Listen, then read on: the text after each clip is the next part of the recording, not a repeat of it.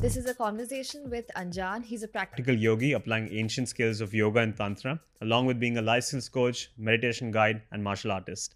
He's also the founder of Meditate with Anjan, where he set the goal of meditating with 1 million people in his lifetime. He's also the founder of Yoga Trippy and a mentor at Yogic Meals and Yoga Shoppy. In this conversation, we discuss the value behind a name, his journey, consciousness, meditation, identity, you know, all the casual questions, and ninjutsu martial arts. Idano no time. YouTube. Wait. Idano no time. No time. Don't make me speak in Malayalam. This is no time. Subscribe on YouTube. Follow on Spotify. Spotify, rate 5 stars on Apple Podcasts. This project continues to take a lot of my time, money, and effort. So if you'd like to see it continue, do consider making a small donation on Patreon. And thank you to the people who've already done so. For other forms of love and support, you can follow this channel on Instagram or Twitter or follow me personally. And now, right on mic, it's no time. Back in 2002, you changed your name from Anjan to Anjan, inspired by the Sufi philosophy and meaning behind the word, which is jiski jaan pehchan ho, someone who doesn't know his identity, someone who's a stranger. My first question for you is Do you think all of us are Anjan or all of us are strangers and we are all on this quest to find identity? Namaste, Shalaj.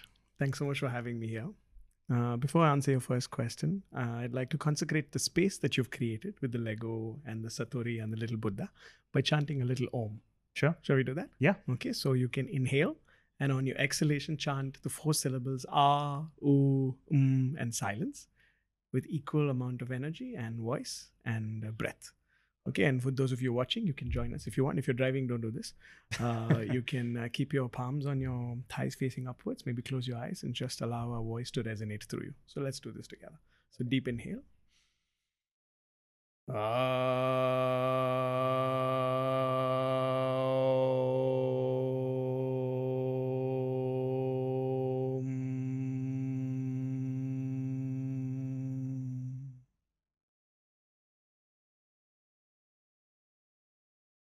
Thank you.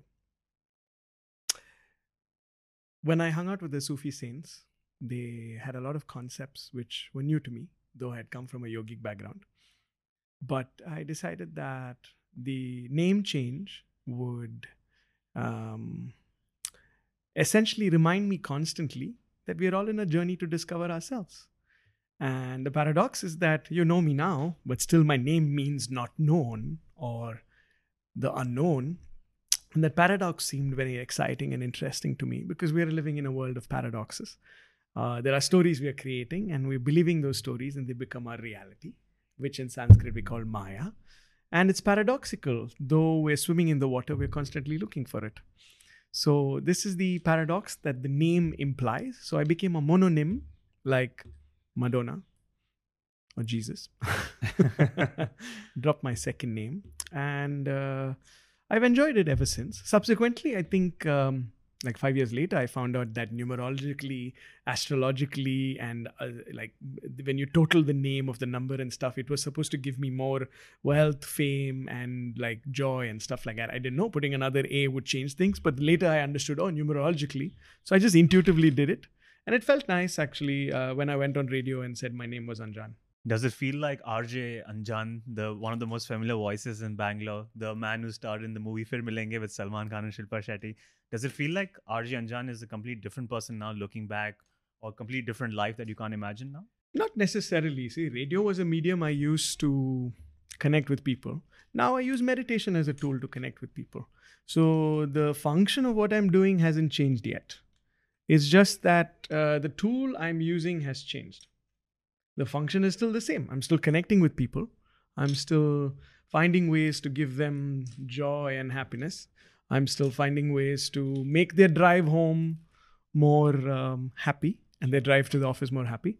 So I enjoyed being on radio for 20 years. Uh, I enjoyed doing uh, theater and movies and other things for like all the time I was involved in the entertainment industry. But I think uh, the industry I'm in now is pretty much entertaining in itself. So, as you mentioned, one of the reasons why you dropped your name as well was because you didn't form, want any form of attachment to your name. And so, I have a name, and I have an attachment to the consequent reputation that comes with it. And when I want people to speak of the name, I want some positive emotions to be evoked because of it. I want some prestige to the name, some impact or some legacy to it. Do you think this attachment to my name can hold me back in life? See, there is no in yoga, there is no real positive or negative. These kind of adjectives only us humans give as we create stories. Right? So whether I called you Shalaj or I called you Daisy, would it change who you are? Essentially. Would it? It's a good question because at times I feel like my name is a part of my. No, but would it change who you are if I called you Shalaj or if I called you Lego? Would it change who you are? It'll only change the name that has been given to you. Yeah. Can I just push back on that? Because yeah, yeah, yeah. So I feel like a part of my personality, also a very small part, might stem from the fact that I feel my name is a bit unique and it means lotus. Well, we and, can call know- you Gagaboo Gang. That's unique too. Sure. but I'm saying, will it, no matter how unique or common it is, will it change who you are? If you didn't know this color was called yellow, what would you call this color? Would it change the quality of the color subsequently by whatever you called it? As a kid, if you were taught this was blue and you grew up to believe this was blue, would it change the quality of this color or this brick or this block? So, this is the question I'm trying to ask you. So, attachment to name is fine. We all need identity. And how else will I say, thank you for having me on your podcast, Shalaj, if you didn't have a name, right? So, you have a name and it's an identity. So, having it is fine. But this is why we have the yogic concept of vairagya, detached attachment or inert attachment, where you have something, but you don't necessarily own it, which means if you drop it or lose it, you have no consequence, you have no tension, you have no worry because you never really had it. So, even this name, you have to question do you really have it? Or is it just something given to you temporarily for your lifespan on this earth? And if you didn't have that name, who would you be? Would you still be the same person? So, all humans have to go through this questioning at some point. Is my name who I am? Or is it just a name? And then, if your name is who you are, why do you say my name? Which means you are separate from your name. Right? So, just something for you to think about. Some thought exercises for you to go into Yeah. deeper. So it's more of a label, and that label shouldn't define you. No, see, labels are fine. Without labels, how would you know what is what? How would you have discernment? How would you have preference? You can't have any of that without labels. So, labels, identities, boundaries, everything is needed. In the yogic system, we feel there's no need for attachment to any of these. And recognition that you are who you are is beyond any of these labels. And it's interesting because this is the depth of all different whether you take tantra or yoga or meditation or any kind of ideology or any kind of philosophies, even the Western ones like Socrates or even the New Age teachers like Mooji or Sadhguru or Ramana Maharshi, this is the essence of the mm, teaching to identify who you are, to see whether your name is you or is just your name. This reminds me of a very bad joke. Do you do you want? There are no bad jokes. It's just jokes people don't understand. you might reassess this statement. But the joke was like this one common WhatsApp forward, which was that a student asked his meditation teacher, "Can I send you an email?" The teacher said, "Sure, but no attachments, Mm. please." That's a good one. It's not a bad joke. I like puns. well, good for the Wait, wait, person. don't get me started. I'm pun stoppable. All right. All right. So I definitely want to cover your journey. So back in 2000s, you early 2000s, you were working as a radio presenter at Radio One in Bangalore. And 1998 to 2016, I was a radio presenter. but at the middle of that period, you started getting into meditation and healing and yoga as well. Not actually, I had completely um, given up my family lineage, so to say. I was born into a family that was yogic, you can say. My grandfather being a Zen master and a teacher of yoga, student of Krishnamacharya, classmate of BK, BK Iyengar. He knew Ayurveda, homeopathy, uh, Tantra. um, uh, he knew all the different um, religious texts and the Shastras like the Vedas and the Upanishads and all the other different texts. He was very well read. He also had read the Quran and the Bhagavad Gita. He made me read them, the Bible and the Quran and everything. So uh, I was lucky enough to be born into the family like this. I call it brown privilege, you know, and uh, I recognized it only when I was six. Uh, when I was 26 in 2006 is when I recognized it. When I had, uh, you can say, a kind of Kundalini awakening. It was not so much of an awakening; it was more of a psh, like a surcharge of it. And then I went to my grandfather and said, "Hey, this happened to me." He said, ah, "Come," and he didn't tell me what it was. He said, "Okay, I will start teaching you some things now." But when you're a kid, you're never going to grandpa's classes. You're just running away. You're like, "Who wants to go to grandpa's class?" Right? But of course, as a child, you're you're just forced to sit in meditation classes and sit still and learn the yoga asanas and go for the bhakti sessions and go for the kirtans and the bhajans and the chanting and every time he's talking to somebody about ayurveda or homeopathy or enlightenment you're there listening so it's impacting your subconscious uh, before you know. So 2016, I started with him officially. Um, no, no, I'm getting the math wrong. 2006, I started with him when I was 26. Um, 2016, he said, "Okay, I'm done. Get out." I said, "What do you mean I'm done? Get out?" He said, "No, I'm giving you everything you need. Now you have to find your path." And I'm like, "I don't know anything." Then he said, "You know, it's been 10 years." I'm like, "Oh yeah, it's been 10 years. I didn't even know it was a 10 year program." I don't think he knew either. He's just like 10 years, it's done. So it was a cycle, right? So uh, 2017, he left his physical body. So I think he was preparing me for that. And he knew. And he also called me, he left in Jan. He called me in December and said, Okay, I'm going to go in Jan. I said, What do you mean? He said, ah, You don't tell your mom, she'll feel sad, but I can tell you because you can understand it. I celebrate my life and remember me with joy. Okay. So the old man is saying this. He was 88 or something. Uh, okay. And then Jan, I get a call from my mom saying, Oh, grandpa's no more. He left the physical body willingly, like a yogi does, you know, in a very conscious way. Uh, he refused to come home. He was in the hospital for something else. Like he didn't have many problems, but they admitted him to the hospital. My father took him, and he's like, "I'm going to stay here," and he left. So um, when I come from such a lineage, it was kind of blasphemous if I couldn't follow his um, teachings and use that to share with other people. So that's what happened in 2016.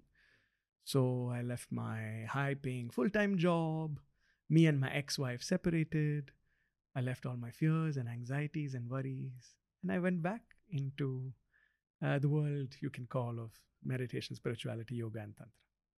A lot of things I want to explore from that. Let's do it. First, well, you mentioned the Kundalini awakening. So the first question is, what is Kundalini and what was this awakening? Okay. So Kundalini is this term that's uh, kind of like um, mystical for everybody.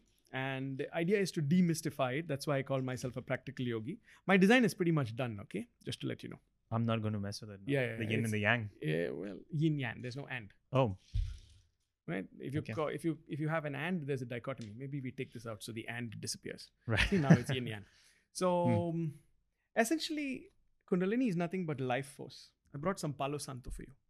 This is ethically sourced from Peru, and uh, the family I get it from kind of waits for the wood to fall down. They don't really cut the trees because this wood is a bit um, precious now, and I think the trees are slowly getting endangered.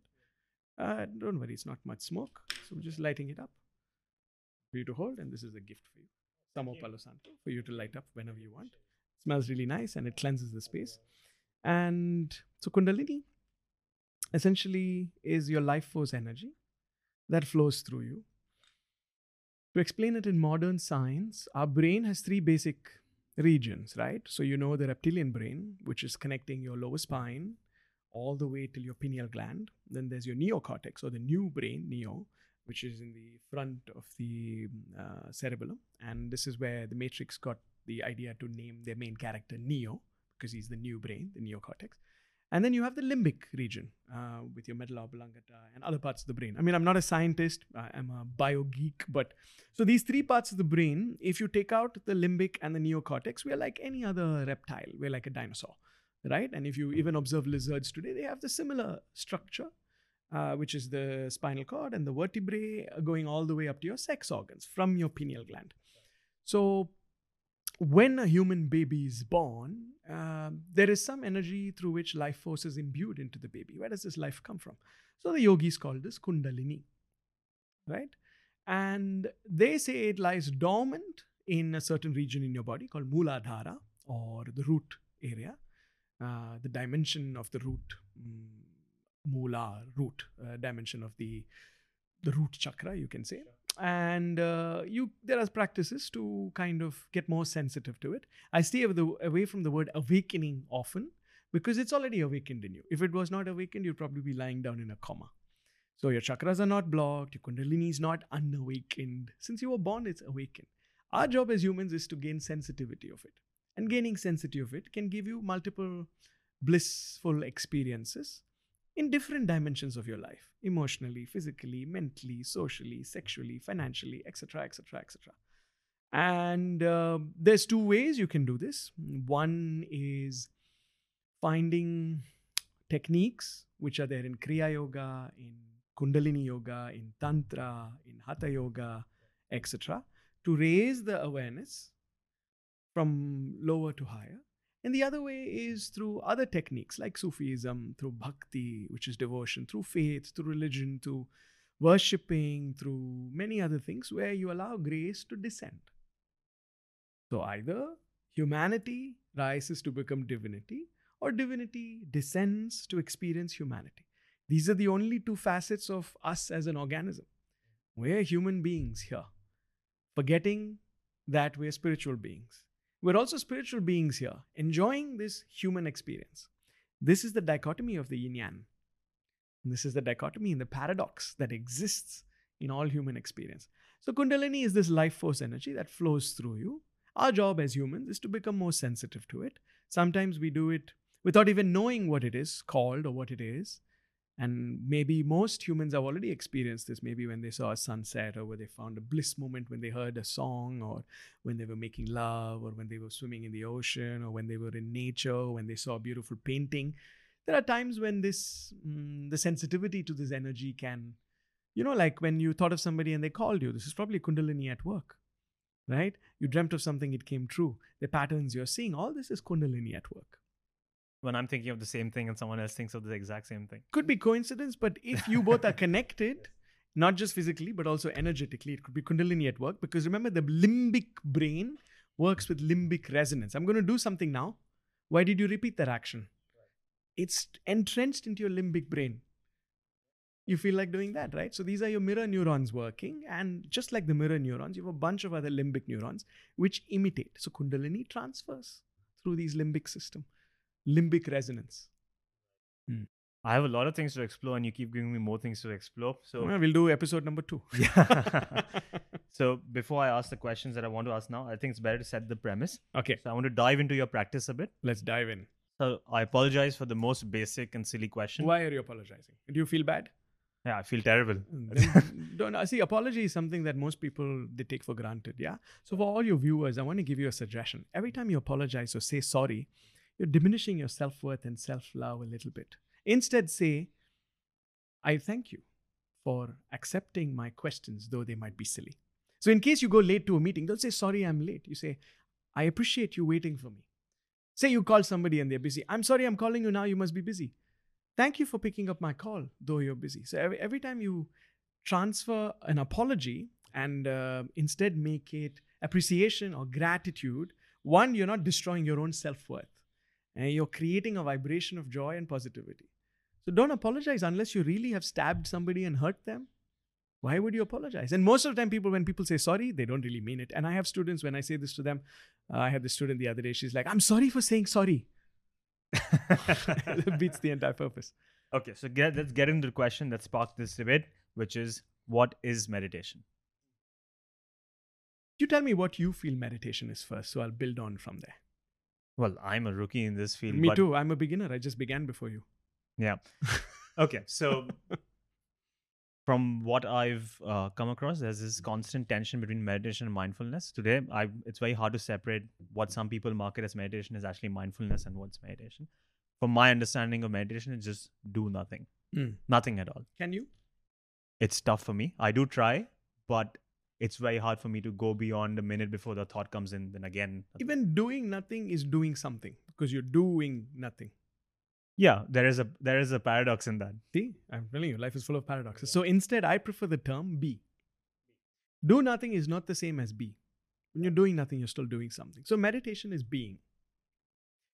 Meditation is mistaken as a technique a or techniques. That's right, a verb. Hmm, it could be a verb, but it's not a technique.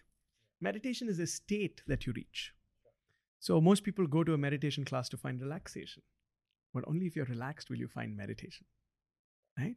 Mindfulness is a modern, when I say modern, say 300 years old practice. Of course, the Buddhists have mastered this practice. And mindfulness is a tool to reach the meditative state. So there is mindlessness, which is mindlessly without awareness doing things. There is mindfulness, where being hyper focused on any activity you're doing or hyper focused on multiple activities doing, depending on your skill level. And then there is mind emptiness, where the hyper focus also disappears and you just merge with everything you're doing. So take an example. Let's take a musician. Okay, you can mindlessly play the ukulele and not make any sense. Then you can mindfully strings string a few chords together and you make a song. And then eventually, you're not thinking of the chords. You're just merging with the song. There's no difference between the singer and the sung. There's no difference between the dancer and the dance. There's no difference between the painter and the art. There's no difference between the meditator and the meditation. So you become meditation. You become meditative. This is the easiest way I can articulate this. It's difficult to stop thinking. It's difficult to stop the mind. So when the yogis say stop the mind, what they mean is just the neocortex. I'm a practical yogi, so I like the scientific because I was a skeptic, right? Till it worked for me. And today, so many studies across the world, they've studied these uh, Buddhist monks and so many other people who are meditating for many years, and they find that the neocortex switches off. And especially in practices like Kundalini and other tantric practices, the reptilian and the limbic brain lights up with electrical impulses. So, are you able to slow down and create a distance between you and the experience you're having, as in the experiencer and the experience? We already reached a certain state of meditativeness when I asked you, Are you your name? That already got your intellect thinking. When the intellect subsides, you will find some peace. Or you will have the urge to know, which is every seeker has suffering. And that's why seekers suffer. And once you understand, there's no more suffering. Unless you want to seek something else, then there's suffering there. So, to me, meditation is a state you reach, and everybody can reach the state, and everybody already has reached the state sometime in their life. I like to demystify things. It's not complicated. You don't have to sit in a cave with a certain asana or mudra. You can sit in a chair with your spine erect. We say spine erect so that your spinal cord acts like an antenna. Nothing, no other reason. If you're lying down, there are techniques like yoga nidra and other things where you can lie down and also reach the meditative state. But the state you reach when you merge with something, or when you're able to create a distance between the experiencer and the experienced, or the witnesser and the witnessed, or the observer and the observed, that is the state you reach. Like when you were watching the sunset. This is this what people call the flow state these days? So there is Jamie Wheal and his partner, whose name I don't remember, who have the Flow Genome Project. And I would say it's not necessarily the meditative state, but it could be also a state where the neofrontal cortex is completely like switched off and they're just in a state of flowing with a flight or fight brain, which is the reptilian brain. Most martial artists reach this state. Even when we train, we're not thinking of where to move next. We're not thinking of where to move next. Instead, we're intuitively moving based on the training that we've got over the last many years of repetitive movements or of situations where we've repeated as a martial artist. So, the flow state could possibly be a state where you no longer are consciously doing things. So, um, I don't know which psychologist was, he explained the four states of any skill set. Yeah, he said unconscious incompetence, conscious incompetence, conscious competence, unconscious competence. So I would say the flow state is unconscious competence, where you don't know that you need to know, but you just know. So let's take the example of driving. Let's break this down. Like, so I'm sure many of you watching are drivers, or many of you listening are drivers, right? So when you first started driving, you had unconscious incompetence. You didn't know what you didn't know. You didn't know what was what, and you're like, oh, I just wish I could drive. Quickly, you went to conscious incompetence. You know that's an accelerator brake clutch. You know that's a gearbox. You know if you put this, it moves back, it goes forward, but you still don't know how to drive. You're still incompetent. So conscious incompetence.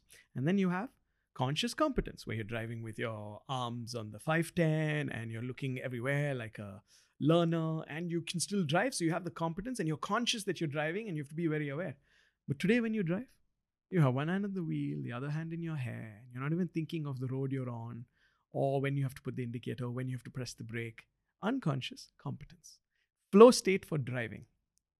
So you can hack this flow state. And that's what Jamie Wheal and his partner, I don't remember his name, they teach about how you can hack this flow state by doing certain things to reach a high level of skill competency. So these high perform athletes who they're studying, uh, who are doing skydiving and cliff jumping and snowboarding and other high, high, heavy duty, high performance athletic work, they have to be in a flow state because they cannot consciously think, okay, what do I do next? There's a tree there. If you're skiing, you have to know how to maneuver and It's too move. late. It's too late. Yeah. So they have to have the unconscious competence already. So they've built their skill level, which is why they say keep practicing till you know that you're good at it.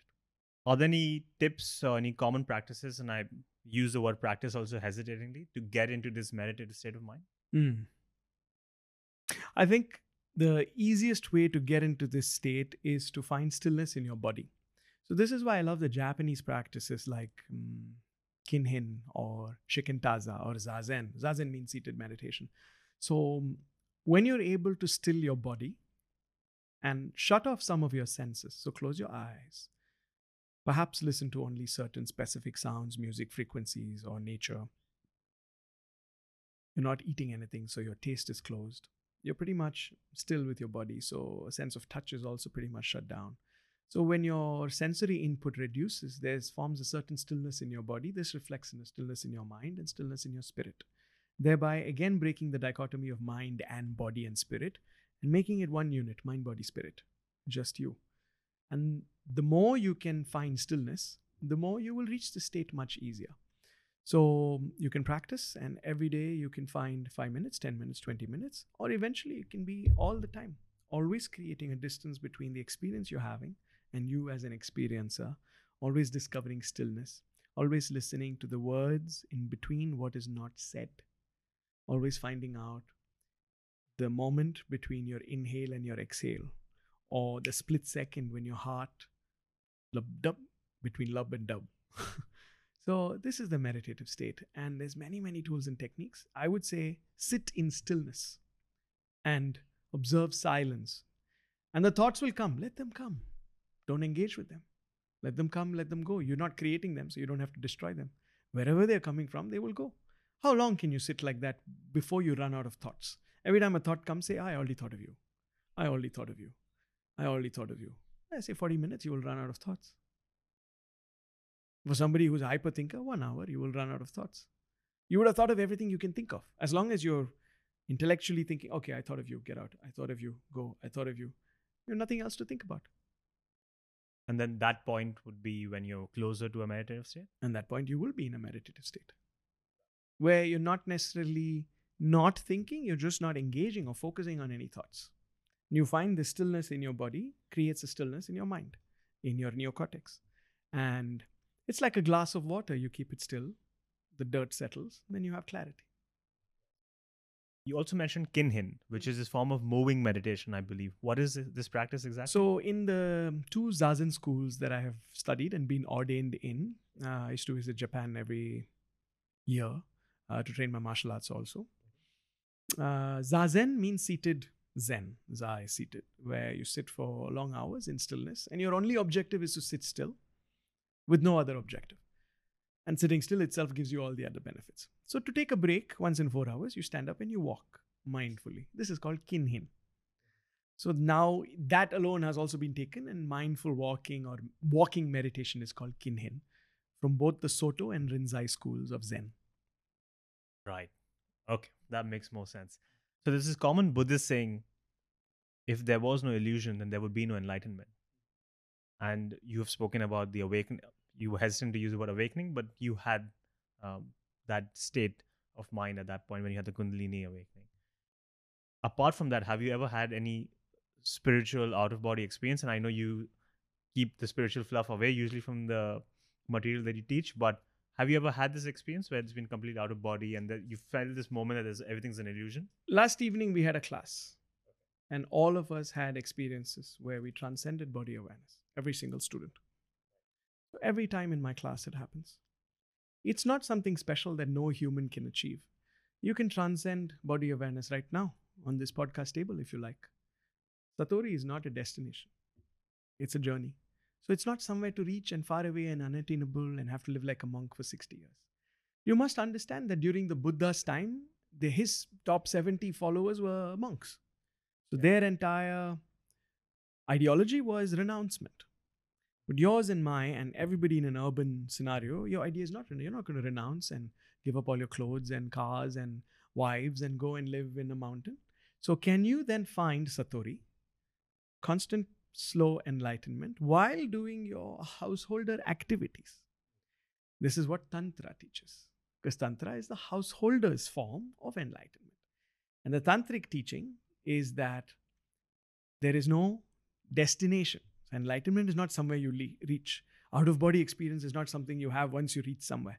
You can have it any night. It can happen anytime. So don't be surprised if it does, because this is your normal way of existing. People who have forgotten it, majority of humanity, are existing at a subhuman level. So there's nothing superhuman about Satori. It's normal to have it. Of course, if you're existing at subhuman, question yourself why aren't you joyful? Who decides that? Why are you causing yourself frustration and tension? Why have you given your remote control to somebody else to when they say something you get affected? Start with the basic things like that. And then get over your drama and get over things like, oh, I have such trauma from my childhood.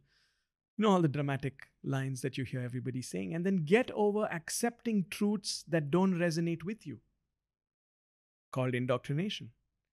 Get over the need to impress and find validation. So work on these things, and Satori will automatically happen. That's why I prefer to work on the practical aspects. So I can teach somebody to have out of body experiences anytime, but it's irrelevant because they're going to go home and feel depressed. What's the point? Instead, I'd rather teach you how to be bit more blissful. Then you yourself will have an out of body experience when you need it.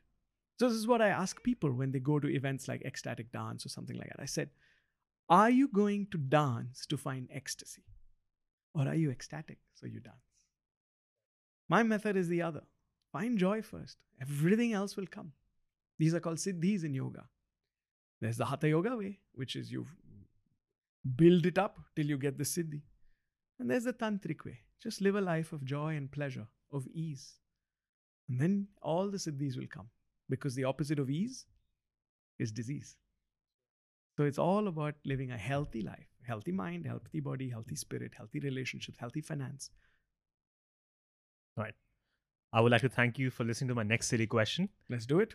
which is what is consciousness? Who decides the question is silly? Your consciousness is the one that decided the question is silly. Your consciousness is what decides about every single movement you make. Consciously, subconsciously, superconsciously. It allows you to function. It allows you to carry forth all the other, you know, involuntary actions. Like right now, your body is digesting some food you had 15 hours ago because you're doing intermittent fasting and your heart is pumping blood, your lungs are breathing, your nervous system is moving, and the neurons are lighting up, your endocrinal system is releasing a bunch of hormones. Who is running all this? Consciousness. So, in my practical way of understanding it, this is consciousness. Of course, in the tantric system, you have Shiva Shakti, you have Purusha Prakriti, and so many other different deep Sanskrit definitions. But this is the simplest way you can approach it. Whatever's running your system, parts you're aware of and parts you're unaware of, that's your consciousness. But your consciousness is still not you. Because you say, my consciousness. And this is explored uh, very deeply by the Advaita philosophy of non duality, right? Where there is a distance created between even your consciousness and you, where you experience your consciousness. And therefore, you are not your consciousness. So, to answer your question, what is consciousness? Things that run in you with your awareness and without your awareness. That's consciousness.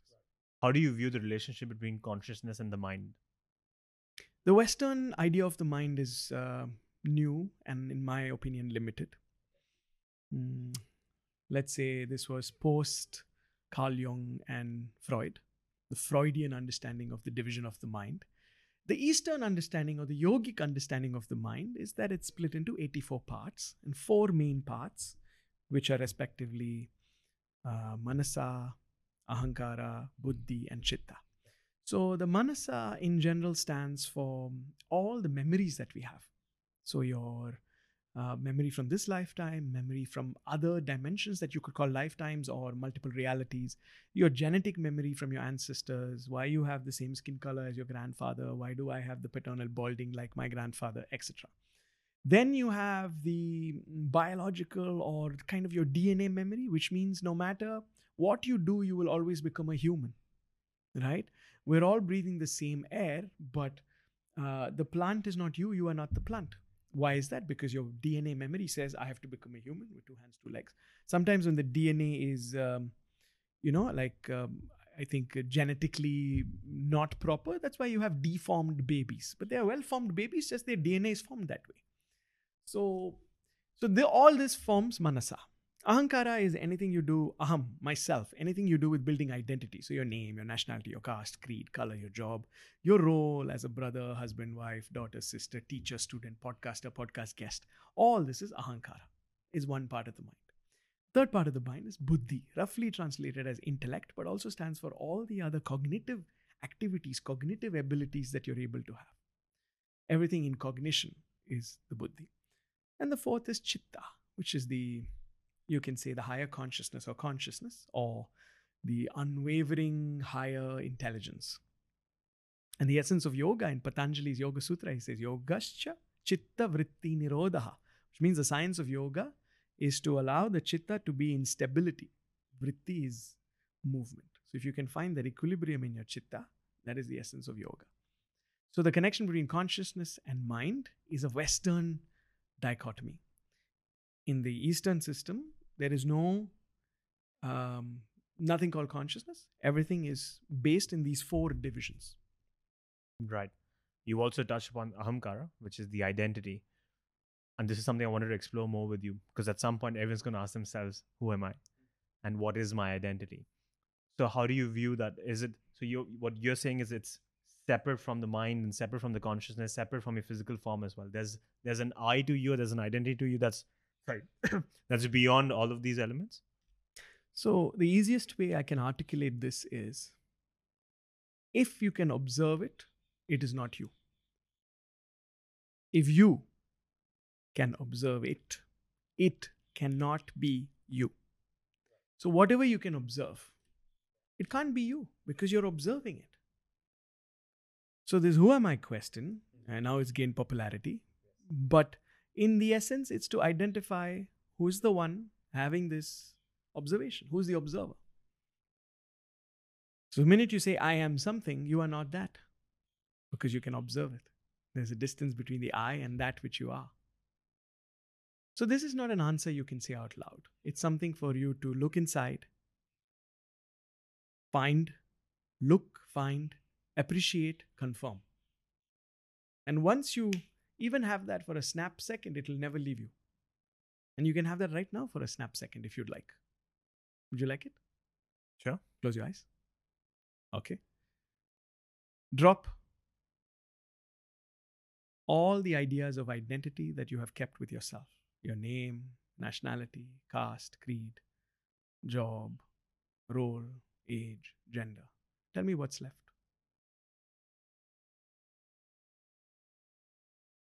Nothing. Great. Drop the idea of nothing. Let that idea also dissolve. Now tell me what's left.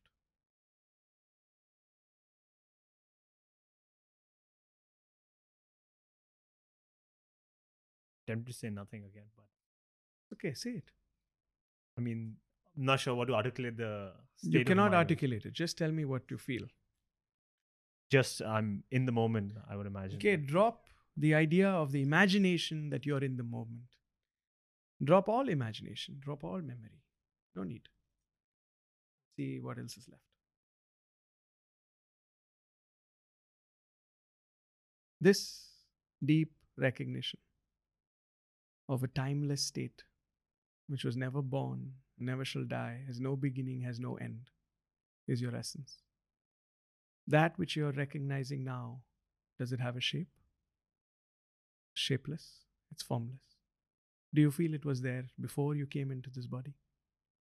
Where was it? Was it there? Will it be there after you leave this body? Where will it go? Will it go?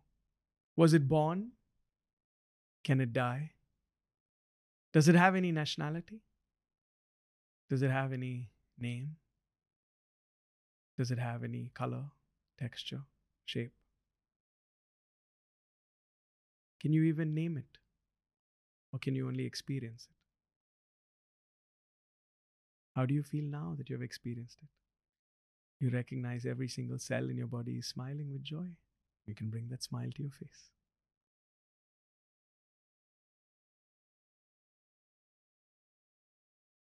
Now you need to share with everybody listening and watching how you feel. like you said, it's very hard to articulate, and I'm not someone who's good at articulating these And I have tried several of these uh, techniques in the past as well. It is, um, the honest answer is I actually don't know how to. Do you feel blissful? always? That's it. Always. That's the answer. The more you recognize who you are, you'll only have bliss. You won't have tensions, worries, troubles. You won't have things that pull you down. You will only have things that always keep adding value to yourself and humanity. When you eliminate the sense of identity and uh, everything that you've so far defined as yourself, can it be a very defeating thing also? Because obviously it gives you a lot of bliss. None of the teachings ever says eliminate the sense of identity. It only says discard it temporarily. But when you meet somebody, have that sense of identity. How else will you introduce yourself? You can't say, I'm hi, I'm nothingness. yes. When do you meet? Oh, we'll meet when there is no time. Yes. Hey, there are people who talk like this. Stay away from them. But uh, nobody said eliminate. But discard it when you reach a state when you realize you no longer need it. I'm just uh, putting some last finishing touches to my design. So how do you think that we should approach any goals we keep in life? First, should we even keep goals? Should we have any desire to leave behind an impact? Or all of these should be discarded and this is just a very modern adaptation of how we should live a life. Impact is we give ourselves too much importance. What is impact? Does the sun need your power to wake up every day and shine? Does the earth care who you are when it rains down a thunderstorm? Does the earthquake say, okay, you have done impact, so I'm not going to break down your house? No, we give ourselves too much importance. Right? So I would say, of course, have goals, of course, have visions, of course, have priorities, of course, have objectives to live a really fulfilled, joyous, exuberant life. But don't have so much importance that you're going to save the world and change the planet. Even Elon Musk is trying. 600 years later, I don't know if we will remember his name. Do you remember names of kings who were alive 1000 years ago unless it was written somewhere? Now with the internet, maybe, yeah, you can leave a legacy and live for posterity, but after you're dead, do you really care? so the fun of being exuberant and ecstatic in the moment goes away when you're living in the future. The joy of completely enjoying this present state goes away when you're worried about the past. So, uh, of course, have goals, of course, have objectives, and be ready to fail because you might not reach those goals and not fulfill those objectives. And that resilience is what is taught in my martial art. It's called ninjitsu. Nin means perseverance, to keep going. And with nin, you reach satori. Is that detachment harder now because of all the access that we have to let's say food luxury riches social media has also shown us a different world out there has it become way harder with time See, this harder, softer, easier is only stories we tell ourselves. If you say it's harder, it's harder. If you say it's not hard, it's not hard. Be careful what story you tell yourself. Right? So, for example, you're constantly telling yourself the story that's a silly question. Of course, I understand it's a self depreciating humor and it could be funny, but don't let yourself believe that story because it's not a silly question, it's a powerful question. And so, similarly, people tell themselves stories, ah, this is so hard, and it ends up being their reality. It becomes a self fulfilling prophecy.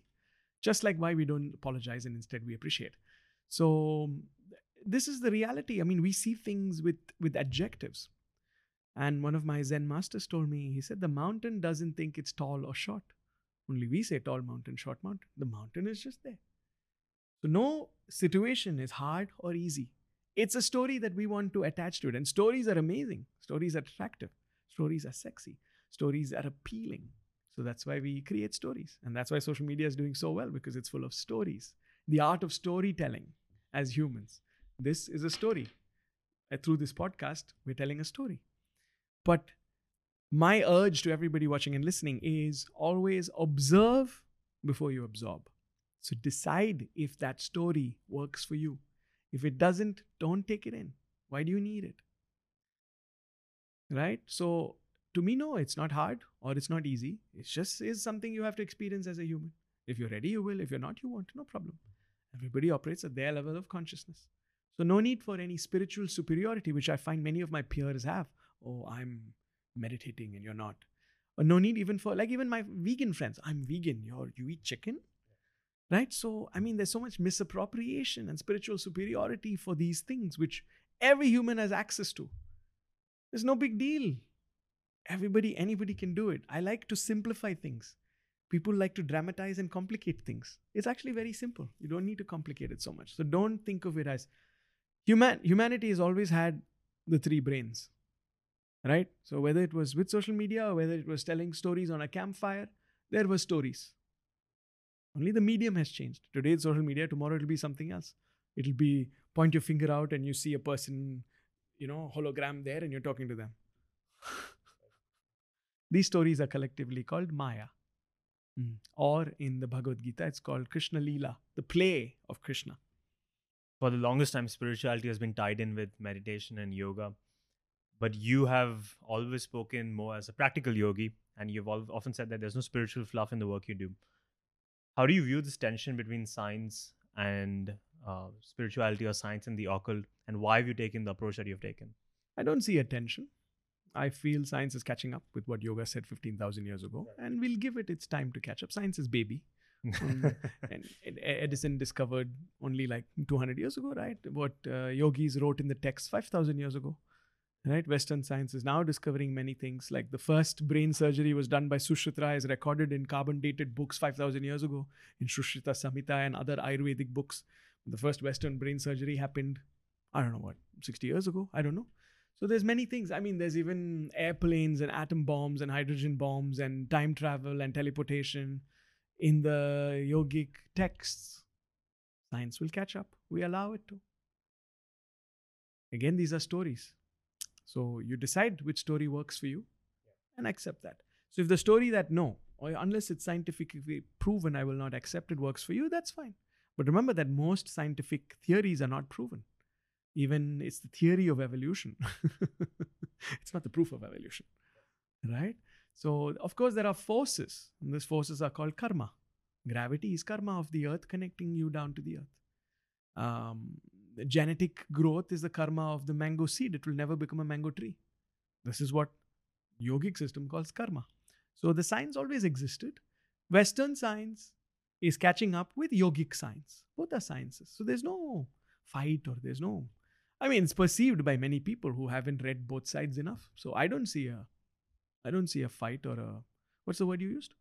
The tension. I don't see a Yeah. detention. No, tension. I don't see a tension. I'm Right. I, I see relaxation. Science is catching up. so why have you chosen the approach of no spiritual fluff in the work you do and more of pragmatism? Because I'm working with city based urban students and uh, clients. So they still have to go to work, they still have to face their boss, they still have to be in a traffic jam, they still have to pay their bills, they still have to deal with marital trouble, they still have to deal with bringing up kids. If I was living in Bali or Goa like I did, or even in Rishikesh or in the Himalayas, eh, it would be different. I would have my ashram and you would come for satsangs. But here, this is what is needed. So that's why my story that I'm telling myself and therefore my immediate community is that I'm a practical yogi giving you practical tips and ideas based on yogic and tantric teaching. This is my story.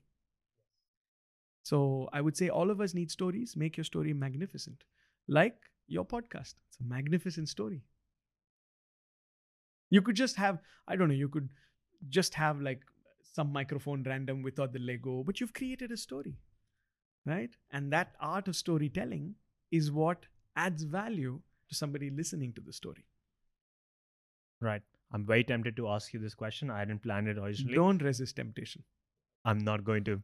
So, do you often sit back and contemplate the universe and the cosmos, maybe the uh, possibility of extraterrestrial life, other galaxies, other planets? Is this something that you think about?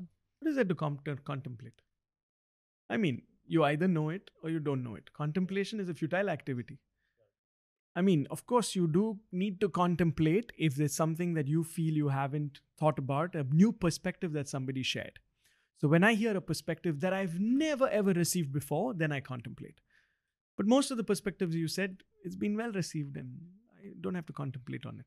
Does the mystery not excite you that maybe there might be some extraterrestrial life? I'm sure there. I'm sure there might be, but why does it? How does it make a difference to my life presently, currently, with this podcast or anywhere else?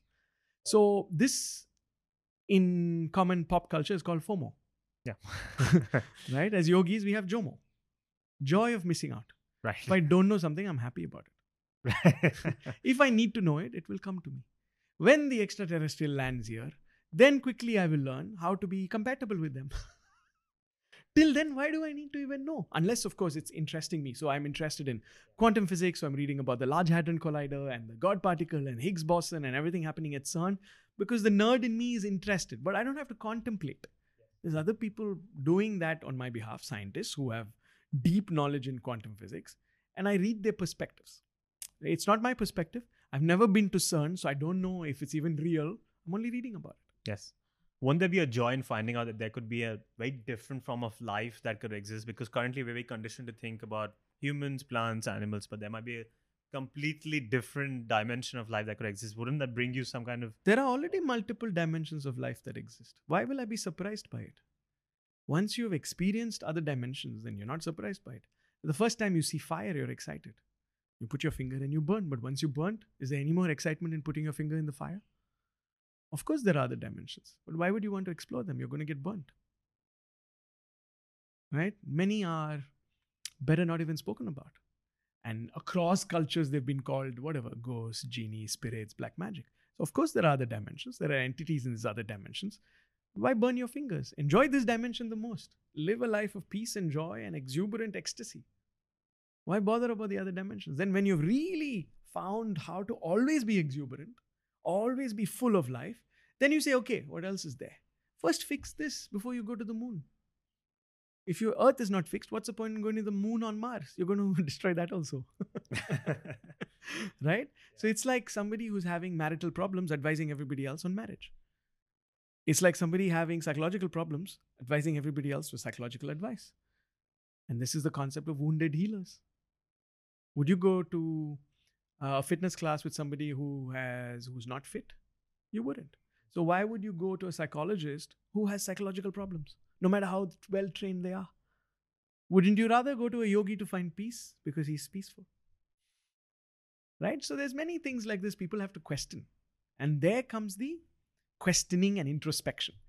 But if you're pretty much in clarity, you don't need to introspect anymore. Because the clarity is so it's so clear. There's no need to introspect. Ask me anything and I'll speak to you with clarity. And it's not coming from introspection, it's just coming from a clear seeing of what is real and what is not, what is truth and what is a story. And the minute you can make out this difference and create a distance between you and the story you're creating, you see what the truth is. And then anything you can answer easily because there's no need to introspect. And if I don't know, like about ETs, I don't know. Nobody knows. Uh, if they know, they haven't told you yet. Right? Many people say they have had, I don't know, extraterrestrial visitations and stuff. I haven't met anybody. I've of course seen some YouTube videos because it's I'm curious, but I don't have that FOMO of oh, what if they are really extraterrestrials? Why haven't I met them? I don't care. If they want to meet me, they will come and say hi. Right? It's like saying, oh, I've never been to Germany. There's so many Germans and I've never met a German. That's FOMO for Germans, no? Similar to extraterrestrials. Why have FOMO for them if they have to meet you? Instead, can we see our world as so magical and beautiful? This thing you're dismissing as humans and plants and animals, you know what a miracle it is?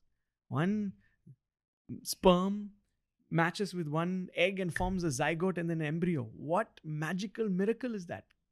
Why don't you discover that a bit more by going within? The food you eat, you eat an apple, it becomes you. What a miracle. Why go extraterrestrials, right? Have you ever felt the presence of these spirits as they call them or souls that is flitting around? So, not just me, but many humans have. And the ones that are more sensitive feel. But you don't have to be scared of them because as long as you're not troubling their dimensions, they're not going to trouble you in your dimension. Right? So, just enjoy your own dimension and ignore other dimensions till you're really fulfilled with your life. So, not just me, but there's many, many humans who have experienced other dimensions. You don't have to give them a label like ghosts or jinns or genies or spirits or uh, other beings or yakshas or anything. But there are some practices in Tantra through which you can communicate with them. And I have been to many different, let's say, lineages and teachers, and I've been initiated in those practices, but they're irrelevant because eh, now I look back and I'm like, it's a waste of time. I needn't even have done that to reach a realization that I've reached today that everything is within you. I'm tempted to ask you a lot of questions that are not in the script, so my script director is going to jump off the bridge. Part two. Part two. but I will ask one final question off the cuff and then we move on back to our format.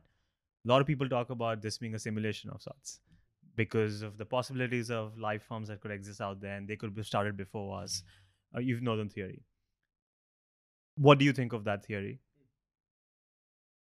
The Wachowski brothers made a beautiful movie called The Matrix. Now they're the Wachowski sisters. So they studied a lot of the ancient yogic texts and the Shastras and the Bhagavad Gita in specific when they formed this idea, right? So in the Bhagavad Gita and many other texts, it clearly says that this world is a simulation, it's a Maya. But the simulation is not created by some extraterrestrial being or somebody sitting there with a remote control device. It's created by you. Mm-hmm. And when I say you, I mean you and me, a collective consciousness, a super intelligence that's creating this manifest world. So, this is what the texts say. I'm neither of belief nor disbelief. To me, it's irrelevant. As long as people can live a fulfilling, purposeful, intentional, peaceful, healthy life. What's the point in contemplating all this? We're not we're not masters in philosophy. We're not masters in we're not who's that guy who sat like this and wrote philosophical things? We're not the poet Rumi. I mean, if you are, then sit and this is your job. But if you're working in a company and you just want to live a happy, peaceful life, you don't have time for this. If you want to retreat to the mountains for 10 days and do this, then do that. Then you'll find answers. So I don't spend time on on these on these things because they're irrelevant to me. I watched the movie Matrix and I loved it and it got me thinking. But to me, it's not relevant to even spend even one second contemplating on this. You can do it when you're a bunch of friends having some stuff that intoxicates you. Midnight musings, That's when most people talk about these things. simulations, and aliens. That's number one. And it's science fiction. If you like the genre, Yes. you will enjoy it. All right. Okay. So I definitely want to touch martial arts with you. First question is what is ninjutsu? Nin is to persevere. Jitsu means an art form. So ninjutsu is an ancient martial art which uh, teaches you how to keep going on no matter what. I believe this was a form of martial arts that was practiced by the ninjas and the shinobis and the samurais. The ninjas are a Western creation. They were never called ninjas in Japan. Even today, if you go to Japan and say ninjas, they laugh at you. So the traditional name of the martial art is Budo Taijutsu. Bu means war, Do means the path. Budo, the path of war. Tai means body. Jutsu means movement, art, warfare. Japanese words have depth, like Sanskrit words. Each word has multiple meanings. So Budo Taijutsu is what the Budoka, like the karateka, practice. And all the samurai families used to practice a type of Budo. There are more than 2,000 schools of Budo in Japan. So Nin is a collection of Budo through which uh, people who practiced it persevered no matter what. So the samurai jutsu, we also have samurai jutsu in my system, uh, were a code of honor, ethics, battle only during a certain time of the day, let the enemy sleep, seppuku, which is ritual suicide, and many other things which are all about honor and pride. The ones who didn't have this were called the shininobi, or people who didn't have this, and they practiced ninjutsu. So you can say this is thing, but uh, there's other words like ninpo and many other things that nintai, many other words that attach the um, uh, prefix nin to it. From everything I've read about this uh, martial art, Don't believe. don't believe it. One thing that struck out to me, you can tell me if it is right or wrong. It said that this is a martial art more about feeling the situation and feeling the opponent and Absolutely. his attack. And it's not about blocking the next attack, but rather feeling what he's going to do next and then reacting to that. So it's a system where there's no attack or defense. That's a very dualistic way of sports to look at things. There's just situational awareness. So self defense is only when you are one person. With situational awareness, you're aware of the situation. Maybe somebody has a gun you can't disarm him because there's a kid behind you and the bullet might fire and kill the kid. This is situational awareness. Instead, give him your money, let him buy a burger for himself. That's why he's stealing from you, right? So, this is situational awareness. So, it goes beyond attack and defense because attack and defense is also very um, relative. What is an attack and defense? If I, if somebody slapped you, attack or defense? attack, He slapped you because you slapped him first. Attack or defense? defense. So he slapped you because you slapped him first because he winked at your girlfriend. Attack or defense? Yeah, attack. He and- winked at your girlfriend because she said, Hi, sweetie, thinking he was somebody else. So attack or defense is so relative. It doesn't exist. There's only conflict awareness, conflict resolution. And the conflict today is not the physical conflict in battlefields. So we use the battlefield concepts to use it in life, in conference room, in traffic jams, at interactions with other humans. So that's why this is an art that's very applicable to life. Though there's many people still in battle kind of situations, army folks, um, policemen, uh, special forces, FBI, CIA, they're all training this. They come to the Grandmaster in Japan and train with them. So many top agents in the world, even KGB, I've seen um, train this martial art and I've seen them in Japan. Interesting. Another tenet that I read um, online was that, well, most martial arts uh, are this battle not with an opponent but with yourself. Don't you feel like there's a then there's a, the ahamkara, the identity or the ego, then it is implicit in martial arts because you are fighting something which Hmm. is yourself. See, there's no fighting. The- there's no fighting. There's no battle with yourself. How I like to explain it is unless you understand the aham, you can't understand the kara. Let me explain. Unless you understand, unless you've experienced darkness, you will never appreciate what is light. Unless you've truly felt hate from somebody, you will never know what is it to be loved. Similarly, unless you've learned how to be violent, you can never be peaceful. Many people say, I'm peaceful, but they're not peaceful, they're helpless. Somebody goes to stab them, they'll get stabbed. That's not peaceful, that's helpless. Somebody comes to stab me, I can break his arm, but I choose not to. That is peaceful. Because I've understood violence and the implications of violence, I can choose peace. That's the difference. Is that an important journey to have? To- Of course. To achieve peace, you need to understand violence to its core. It's this. Unless you go one side, you can't go find the other. That's why this was our Lego design today. There's no beginning and end. There's no there's no violence and peace. It just is a situation. It can be violent and peace at the same moment. So the classic example is if you kill somebody, is it right or wrong? Depends on the situation. Exactly, right? So if you kill somebody in general, you go to jail. But in the battlefield, if you kill somebody, you're given an award. So the act of killing itself is neither good or bad. It's neither violent or non-violent. It's only the quality and the situation that we put to it. So there's no battle with the self. The battle with the self is because people need external motivation. When your internal motivation is so strong that you want to do something, there's no battle. Why battle with yourself?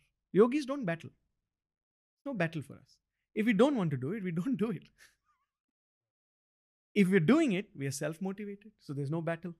There's no external motivation required for us to do that purposeful, mindful activity. So uh, everybody battling with themselves, they're going somewhere they don't want to go, or living with somebody they don't want to live with, or working in a company they don't want to work for, or doing something they don't want to do. So there's a battle with themselves. There's no battle with yourself. It's a, doesn't exist. It's a created story. I'm battling with myself. No, you're not. You just don't want to do it. Accept it. And then maybe you have a higher goal. Say, okay, I want to, I have a certain fitness achievement. So I'm going to battle with myself for 21 days till I build a habit so that I get this uh, type of movement into my system. Okay. But that's not really battle with yourself. That's just you finding other ways to motivate you. Then in 21 days, when it becomes a habit, it's pretty much on autopilot. Right. Definitely wanted to explore the benefits that you've uh, seen from ninjutsu or martial arts with life in general. And I think we can tie it in with the scrolls that you brought. Yeah. We'd love to show everyone. So the Grandmaster types out, I mean, writes out these beautiful uh, scrolls for us every time we go to Japan. So this one says Senkyaku Bunlai. Yeah, it means 10,000 uh, visitors 10,000 times. Okay, so that's one. I don't know if we can show you all, but we'll show you a few. I brought a few. Uh, this one is the Daruma. Stand up. This way. This is the Daruma or the Bodhi Bodhidharma. Dhyana went to China and became Chan, and then uh, that went to Japan and became Zen. Right. So that's Dhyana. Right. So I have one more. And sorry, could you just explain this one again? So this is 10,000 customers 10,000 times, right? Yeah, the Japanese saying is Senkyaku Bunlai. So it's written outside shops. He gave it to me when I was starting a business. Oh my. Oh, Okay, we'll, we'll come we'll back. build to it again. No way. And this one says.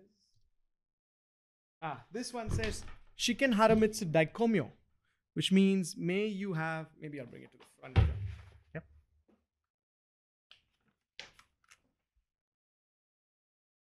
Haramitsu Daikomyo, which means may you have enlightenment or satori in every moment.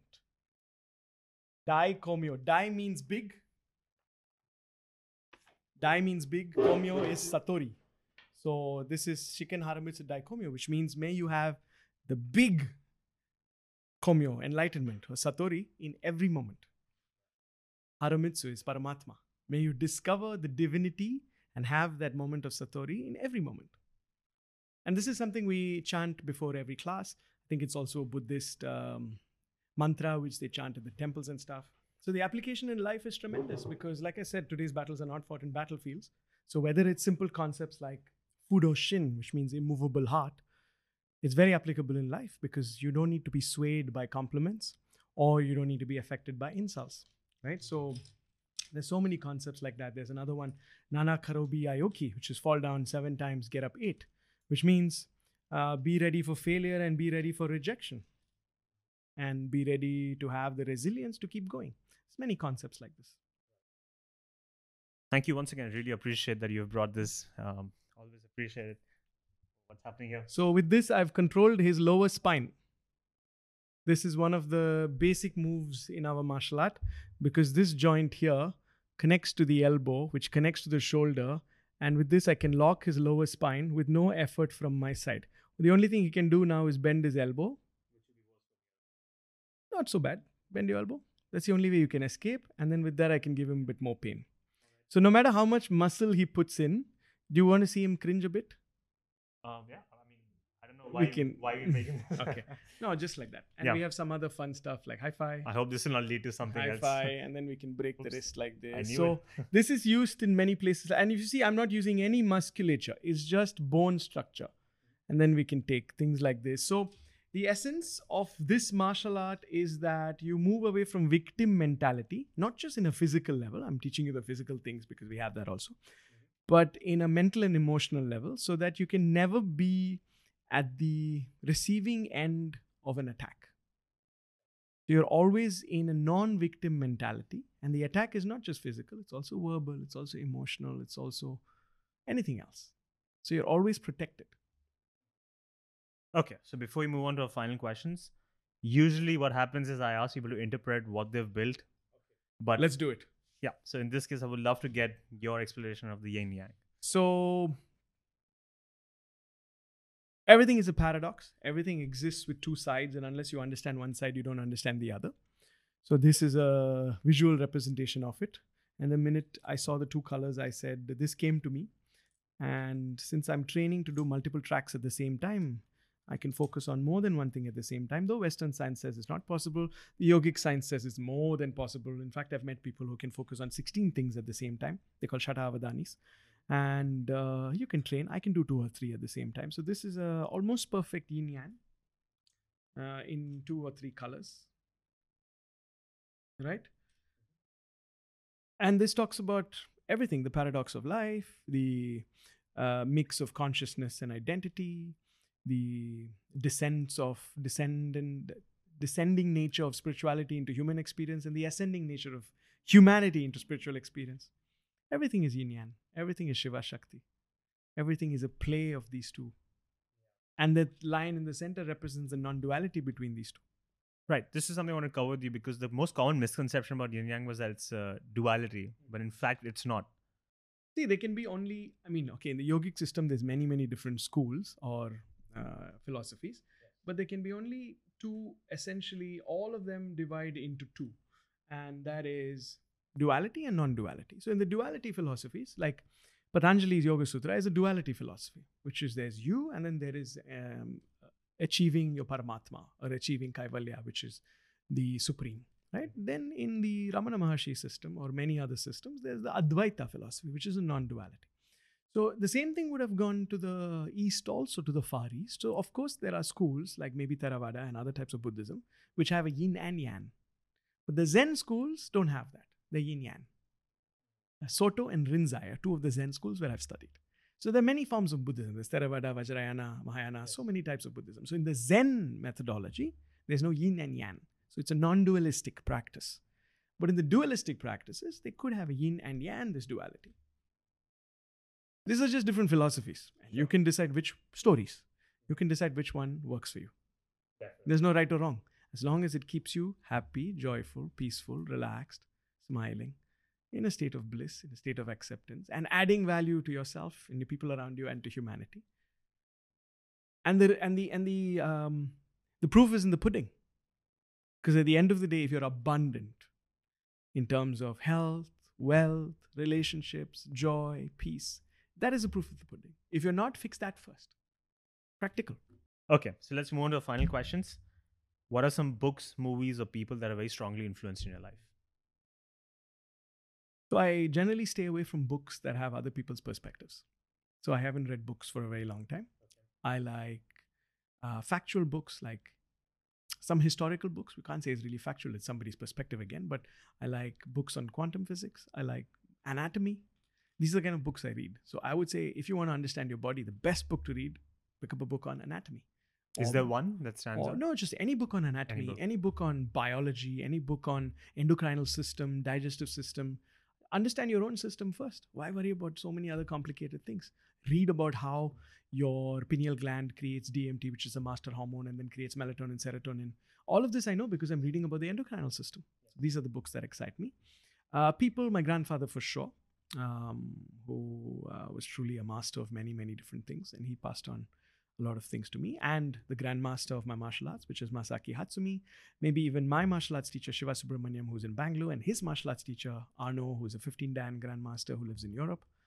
Um, who else people? Um, my ex-wife my present partner they've taught me so much. All my students i'm learning so much from them. Uh, different teachers who i've had the privilege of meeting whether it's um, Mooji baba or Dayanand Saraswati or many of the Japanese monks um, whose names I can't pronounce myself that I've met over the Soto and Rinzai schools. Well, real humans impact me. I don't really read autobiographies and I don't really get impressed by humans who I haven't met.